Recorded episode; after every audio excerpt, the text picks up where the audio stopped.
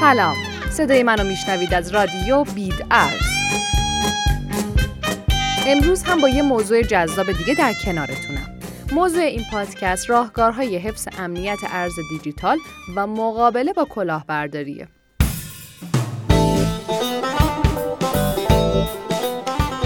یکی از نیازهای اولیه ما انسان ها احساس امنیته. امنیت در قسمت های مختلف زندگی مثل جامعه، شغل، دارایی و بقیه مسائل.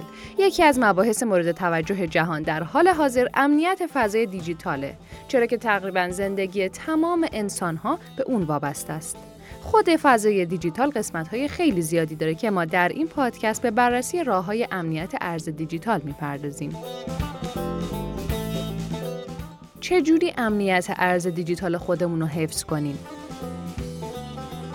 از ابتدای پیشرفت دنیای رمز ارزها یکی از مهمترین فاکتورهای مورد توجه همه امنیت این فضا بوده چرا که به صورت مستقیم با دارایی افراد سر و کار داره این امنیت باید در تمامی قسمت های این سیستم یعنی ایجاد رمز ارز، انتقال ها و خرید و فروش ها و همچنین مکان های نگهداری اون وجود داشته باشه.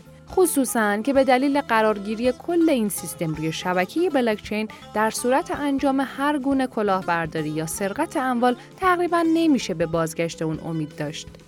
چند نمونه از روش های مرسوم کلاهبرداری رو می‌خوام براتون توضیح بدم. اولین موردش سیستم های پانزی یکی از روش های رایج سوء استفاده از دارایی های مردم سیستم های پانزیه. کلاهبرداری پانزی به روشی گفته میشه که در اون یک فرد با وعده بازپرداخت سودهای هنگفت و با ریسک بسیار کم از مشتریان خودش می‌خواد که در پروژه اون سرمایه گذاری کنن. توی این روش شخص اول سیستم پس از دریافت پول از نفرات اول و با انجام تبلیغات و جذب مخاطب بیشتر سرمایه تعداد افراد بیشتری رو در اختیار می‌گیره که به وسیله نفرات جدید بتونه تا مدتی سود سرمایه گذاران اول رو تأمین کنه. این کار که باعث ایجاد احساس خوشنودی در نفرات اول وارد شده به سیستم میشه این افراد رو تشویق به جذب نفرات جدید می‌کنه و به این شکل هر روز به تعداد افراد حاضر در پروژه اضافه میشه و سیستم به شکل هرمی رشد می‌کنه. این برنامه تا زمانی ادامه پیدا می‌کنه که نفر اول دیگه نتونه سود نفرات رو پرداخت بکنه و در اون لحظه با مقدار زیادی پول سرمایه گذاران متواری شده و پروژه به اتمام رسیده و از بین میره. با توجه به گسترش فراوان مباحث رمز ارزها و این مهم که افراد زیادی هنوز اطلاعات کافی در زمینه امنیت ارز دیجیتال ندارند پای کلاهبرداری های پانزی به این فضا نیز کشیده شده معروفترین کلاهبرداری پانزی در رمز ارزها مربوط به پروژه BitConnect بود که به اسم سرمایه گذاری روی ارزهای دیجیتال و وامدهی سرمایه میلیون دلاری جذب کرد. اما در سال 2018 پس از بررسی های دقیق پانزی بودن اون مشخص شد و پروژه کنسل شد و کلاهبرداری بسیار سنگینی اتفاق افتاد. برای فرار از دست این کلاهبرداران همیشه باید چند تا نکته رو مد نظر داشته باشین. اول اینکه همیشه این سیستم ها از سودهای فراوان و ریسک به شدت پایین حتی صفر صحبت می‌کنن در حالی که می‌دونیم هیچ وقت یک سرمایه گذاری ضرر و زیان نخواهد داشت. معمولا در این سیستم ها محصول خروجی یا خدمت مشخصی به کاربران ارائه نمیشه. همینطور یکی از فعالیت های مورد علاقه این دسته از کلاهبرداران ایجاد زیر مجموعه و فرایند عضوگیریه. و نکته آخر این که غالبا نفر اول پروژه یا همون صاحب پروژه ناشناسه و شما نمی‌تونید هیچ اطلاعاتی در مورد اون پیدا کنید. مورد دوم صرافی های تقلبی و ناامنه. تمام مردم جهان همواره به مکانی برای خرید و فروش و داد و ستت نیازمندند. حالا میشه خرید و فروش نیازهای اولیه افراد باشه یا سرمایه ها و دارایی های اونها یا حتی خدماتی مشخص. دنیای رمز ارزها هم از این قاعده مستثنا نیست. افراد باید بتونن در مکانی مشخص با استانداردهای از پیش تعیین شده به راحتی دارایی های خودشون رو ارزش گذاری کنن. سپس با افراد دیگه به خرید و فروش بپردازن. به همین جهت صرافی ها پا به دنیای دیجیتالی گذاشتن و امنیت صرافی های ارز دیجیتال به موضوعی مهم تبدیل شد.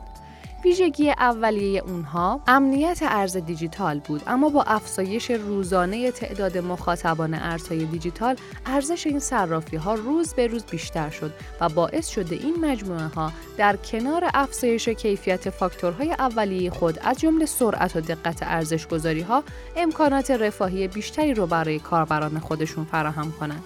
حالا سوال اینجاست که آیا همه کاربرهای ارز دیجیتال با صرافی های معتبر آشنا هستند؟ اینجا کلاهبرداران وارد داستان میشن. این افراد از طریق ایجاد صرافی های جعلی به سرقت اموال افراد می‌پردازند. مهمترین تفاوت صرافی معتبر و جعلی در تعداد مخاطبان اونهاست. در نظر بگیرید که بر اساس گزارشات تهیه شده از صرافی بایننس تعداد کاربران این شرکت در سال 2021 بیش از 28.6 میلیون نفر بوده و حجم مبادلات 7.7 تریلیون دلار رو رد کرده. از طرف دیگه معمولا صرافی های جلی بیشتر از طریق شبکه های اجتماعی کوچک و ناشناخته اقدام به تبلیغات می‌کنن و هدفشون افراد بی اطلاعه. سومین مورد فیشینگه. یکی از روش های رایج و قدیمی سرقت اطلاعات فیشینگه. در این روش هکر تلاش می‌کنه از طریق مختلف مثل جعل کردن یک سایت یا ایمیل و غیره اطلاعات گوناگونی مثل نام کاربری یا پسورد یا مشخصات حساب کاربری مخاطب در بانک رو به دست بیاره. در بحث امنیت ارز دیجیتال فیشینگ به این شکل اتفاق میافته که هکر یک سایت و آدرس ورود به اون رو دقیقا مشابه یکی از سایت های پرمخاطب طراحی می‌کنه. کاربر در صورتی که متوجه اختلافات بسیار کم این سایت از سایت اصلی نشه اطلاعات خودش مثل نام کاربری و پسورد ورود رو وارد می‌کنه و سارق با استفاده از اونها حساب اصلی این فرد رو در سایت اصلی تخلیه می‌کنه. این عمل فقط به سایت ها اختصاص نداره. دسته بعدی این نوع کلاهبرداری ها بدافزارها هستند که به طور کامل به بررسی اون خواهیم پرداخت. اما به طور خلاصه میشه گفت که هکرها از طریق ایجاد نرم افزارهای مخرب و یا کیف پولهای جعلی اطلاعات زیادی از کاربران رو به سرقت برده و اموال اونها رو جلو می‌گیرن. برخی ربات های نرم افزاری هم با این ادعا که می‌تونن امور تجارتی و خرید و فروش با سود مناسب برای افراد انجام بدن اطلاعات ورود به حساب کاربران را از اونها می‌گیرن اما این اطلاعات رو برای تولید کنندگان خود ارسال می‌کنن با اندکی دقت و به خاطر سپردن چند نکته مهم میشه از فیشینگ ها دوری کرد به عنوان مثال همیشه آدرس سایت ها رو با دقت وارد و بررسی کنید. از کلیک کردن روی لینک یا ورود به سایت هایی که نمی‌شناسین بپرهیزین. از تبلیغات چه مربوط به گوگل باشه چه خیر دوری کنین. هیچ وقت اطلاعات حساس مثل کلید خصوصی کیف پول خودتون رو در اختیار هیچ سرویسی قرار ندین. تا حصول اطمینان از اصالت نرم افزارها اونها رو روی کامپیوتر یا گوشی خود نصب نکنین. همینطور استفاده از نرم افزارهای ضد بد افزار و سایت های مخرب می‌تونه تا حد زیادی در این زمینه به شما کمک بکنه. و اما مورد چهارم. بدافزارها بدافزار به نرم افزارهای کامپیوتری گفته میشه که هدف اونها ایجاد اختلال در رایانه، سرور و سرویس گیرنده یا افشای اطلاعات خصوصی و دسترسی غیر مجاز به اطلاعات یا سیستم هاست. بعد افزارها انواع مختلفی دارن که از مهمترین اونها میشه انواع ابزارهای تبلیغاتی مزاحم، بعد افزارهای بدون فایل، ویروس ها، کرم ها، تروجان باج افزارها و نرم افزارهای جاسوسی رو نام برد. هر کدوم از اینها به شکلی باعث ایجاد اختلال یا مزاحمت برای کاربر میشه. در برخی موارد ربات ها یا نرم افزارهایی با این عنوان که میشه از اونها برای استخراج رمز ارزی خاص استفاده کرد، پس از نصب و راه اندازی روی دستگاه ها باعث ایجاد مشکل در کارکرد دستگاه شده یا حتی شروع به انتقال اطلاعات مختلف از افراد به سرور خودشون می‌کنن. در ادامه چند راه حل برای مقابله با این دسته از نرم افزارها حتما بهتون معرفی می‌کنم.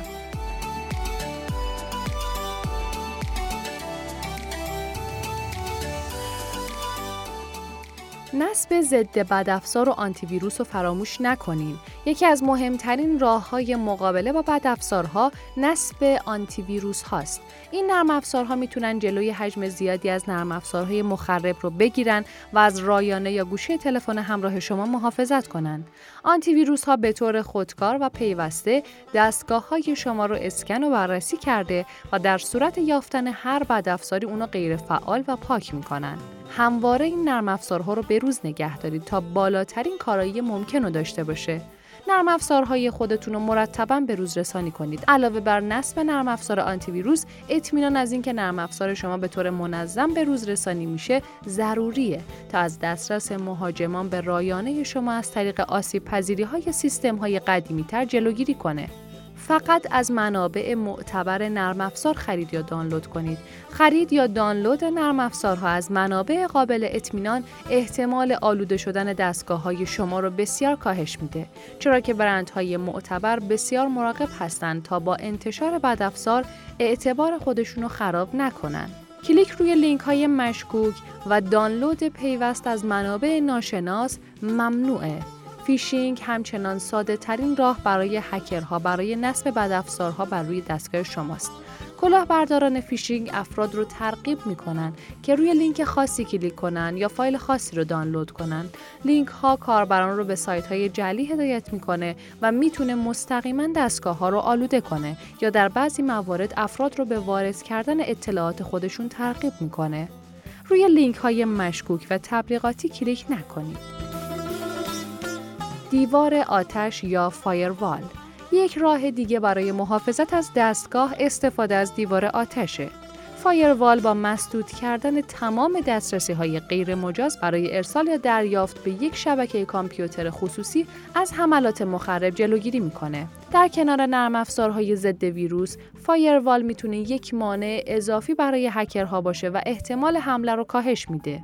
در آخر هم این نکته رو فراموش نکنید که به طور مرتب از اطلاعات خود نسخه پشتیبان یا بکاپ تهیه کنید تا در صورت آلوده شدن دستگاه بتونید تمام داده ها و فایل های ارزشمند خودتون رو بازیابی کنید. و اما مورد پنجم عرضه اولیه که سکه به نوعی میشه عرضه اولیه سکه رو همون عرضه اولیه در بازار بورس خودمون بدونیم. ICO که خلاصه عبارت اینیشال کوین آفرینگه به روشی محبوب تبدیل شده و بیشتر برای جذب سرمایه توسط بنیانگذاران یک پروژه یا رمز ارز جدید انجام میشه. به این شکل که توسعه دهندگان یک پروژه برای جذب سرمایه مقداری از رمزارز مربوط به پروژه را به ارز اولیه اختصاص میدن و مردمی که به اون پروژه علاقه مند باشن با استفاده از رمز ارزهایی مثل بیت کوین و اتریوم به سرمایه گذاری در پروژه اقدام می‌کنن و تعداد مشخصی از رمز ارز اون پروژه رو دریافت می‌کنن. با اینکه رمز ارزهایی مثل اتریوم به همین شکل شروع به کار کردن اما همچنان اکثر ICO ها نامعتبر و کلاهبرداری هستند پس باید حتما قبل از شرکت در یک ارز اولیه سکه از معتبر بودن اون اطمینان پیدا کنید. همینطور اطلاعات کافی پیرامون دنیای رمز ارزها داشته باشین. می‌خوام چند تا از روش های بررسی یک ICO معتبر رو بهتون بگم.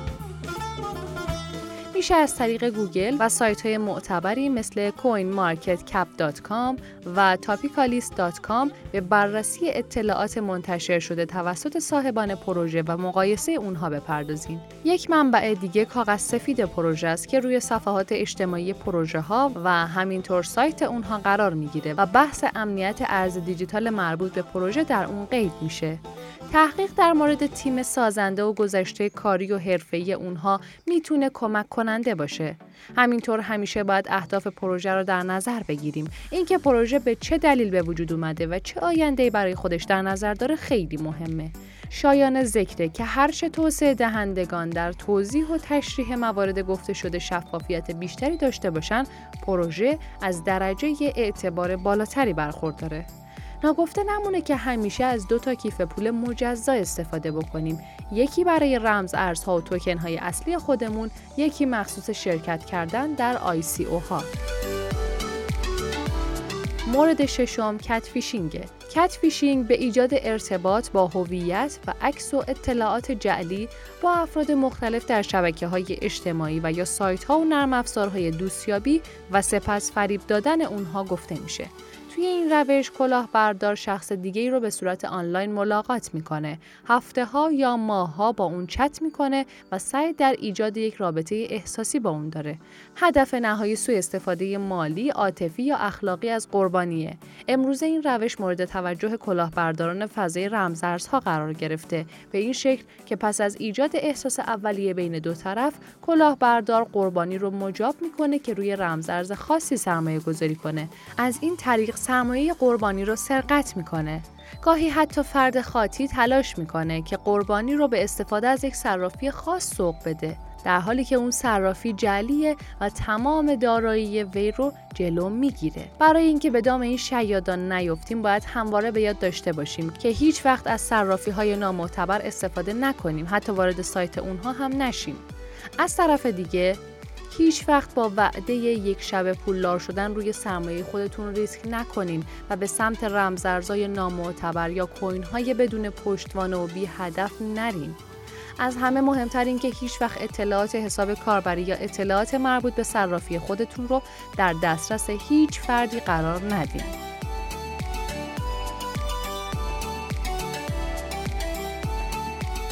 و اما آخرین مورد کیف پول دیجیتال یا ولت آخرین موردی که باید امنیت اون مورد توجه قرار بگیره محل نگهداری رمزارزها یعنی کیف پولهای دیجیتال یا ولت ها هستند.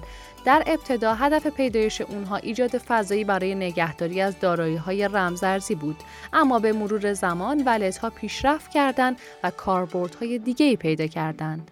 در حال حاضر کیف پول های دیجیتال ابزاری ضروری برای خرید، تجارت و فروش رمزارزهاست. معاملهگرها برای ذخیره ایمن رمزارزها و همینطور محافظت و اعتبار سنجی اطلاعات تراکنش به اونها نیاز دارند. بهترین کیف پول های دیجیتال اونهایی هستند که ترکیب خوبی از ابزارهای امنیتی و ویژگی های کاربردی با کارمزدی معقول باشند. همواره چند تا نکته رو برای امنیت کیف پول ارز دیجیتال خودتون در نظر داشته باشین. کلید خصوصی خودتون رو در دسترس هیچ شخص دیگه قرار ندین. کیف های گرم رو فقط از منابع رسمی و اصلی دانلود کنید و همواره اون رو به روز رسانی کنید. اگر از کیف پول تحت وب استفاده می کنید، حتما برای اون یک مرورگر مجزا در نظر بگیرید و در آخر باید گفت که به شکل مدون نسخه پشتیبانی از کیف پول خودتون تهیه کنید تا در صورت ایجاد هر گونه مشکلی بتونید از دارایی خودتون حفاظت کنید.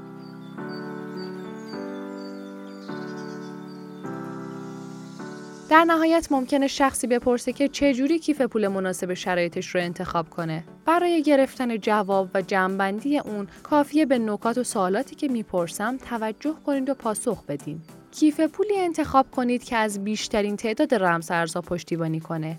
جزو پرمخاطب ترین و معتبرترین کیف پولهای دنیا باشه. رابط کاربری ساده و در عین حال کامل داشته باشه. 24 ساعت شبانه روز در 7 روز هفته پشتیبانی فعال برای کاربران داشته باشه. و انواع کیف پولهای دیگه سازگار باشه. مخصوصا سازگاری با کیف پولهای سخت افزاری. و اما سوالات هر چند وقت یک بار معامله می کنم. آیا به صورت روزانه یا گهگاهی معامله می کنم؟ چه چیزی رو می‌خوام معامله کنم؟ آیا فقط به دنبال خرید و ذخیره بیت کوین هستم یا به انواع مختلف ارزهای دیجیتال مثل آلت کوین و استیبل کوین علاقه مندم؟ چه میزان پول برای سرمایه گذاری در نظر گرفتم؟ آیا قصد دارم در آینده مقادیر زیادی ارز دیجیتال جمع آوری کنم؟ به چه عمل کردی در کیف پول نیاز دارم؟ آیا قصد دارم کار خاصی رو با ارزهای دیجیتال به غیر از تجارت ساده انجام بدم؟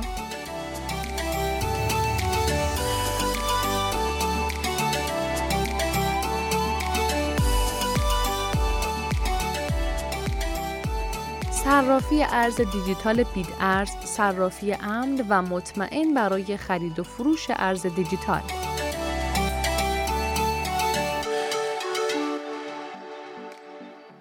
امروز امنیت ارزهای دیجیتال در ایران جزو مباحث مهم و مورد توجه قشر کثیری از افراد قرار گرفته.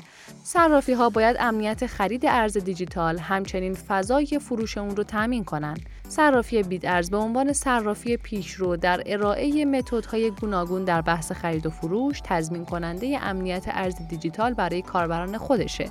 این مجموعه در کنار قرار دادن سه روش برای تبادل رمز ارزها در پلتفرم خود مثل P2P، خرید و فروش فوری و ترید با ارائه سیستم پشتیبانی لحظه‌ای در تلاش تا رضایت و امنیت کاربران خودش رو به بهترین شکل تامین کنه. و اما سخن پایانی با گسترش روزافزون دنیای رمز ارزها روش های کلاهبرداری و سوء استفاده از کاربران اون هم هر روز بیشتر و عجیب تر میشه یادمون نره که برای ورود به این فضا حتما اطلاعات کامل و مناسبی کسب کنیم. بعد به تجارت در این زمینه بپردازیم. اما با رعایت نکات گفته شده میشه اطمینان داشت که تا حد بسیار زیادی از آسیب سارقان در امان خواهیم بود. همینطور شرکت ها و سیستم های زیادی به صورت شبانه روزی در تلاش هستند تا امنیت رمز ارزها و تمامی قسمت های مربوط به اون رو افزایش بدن.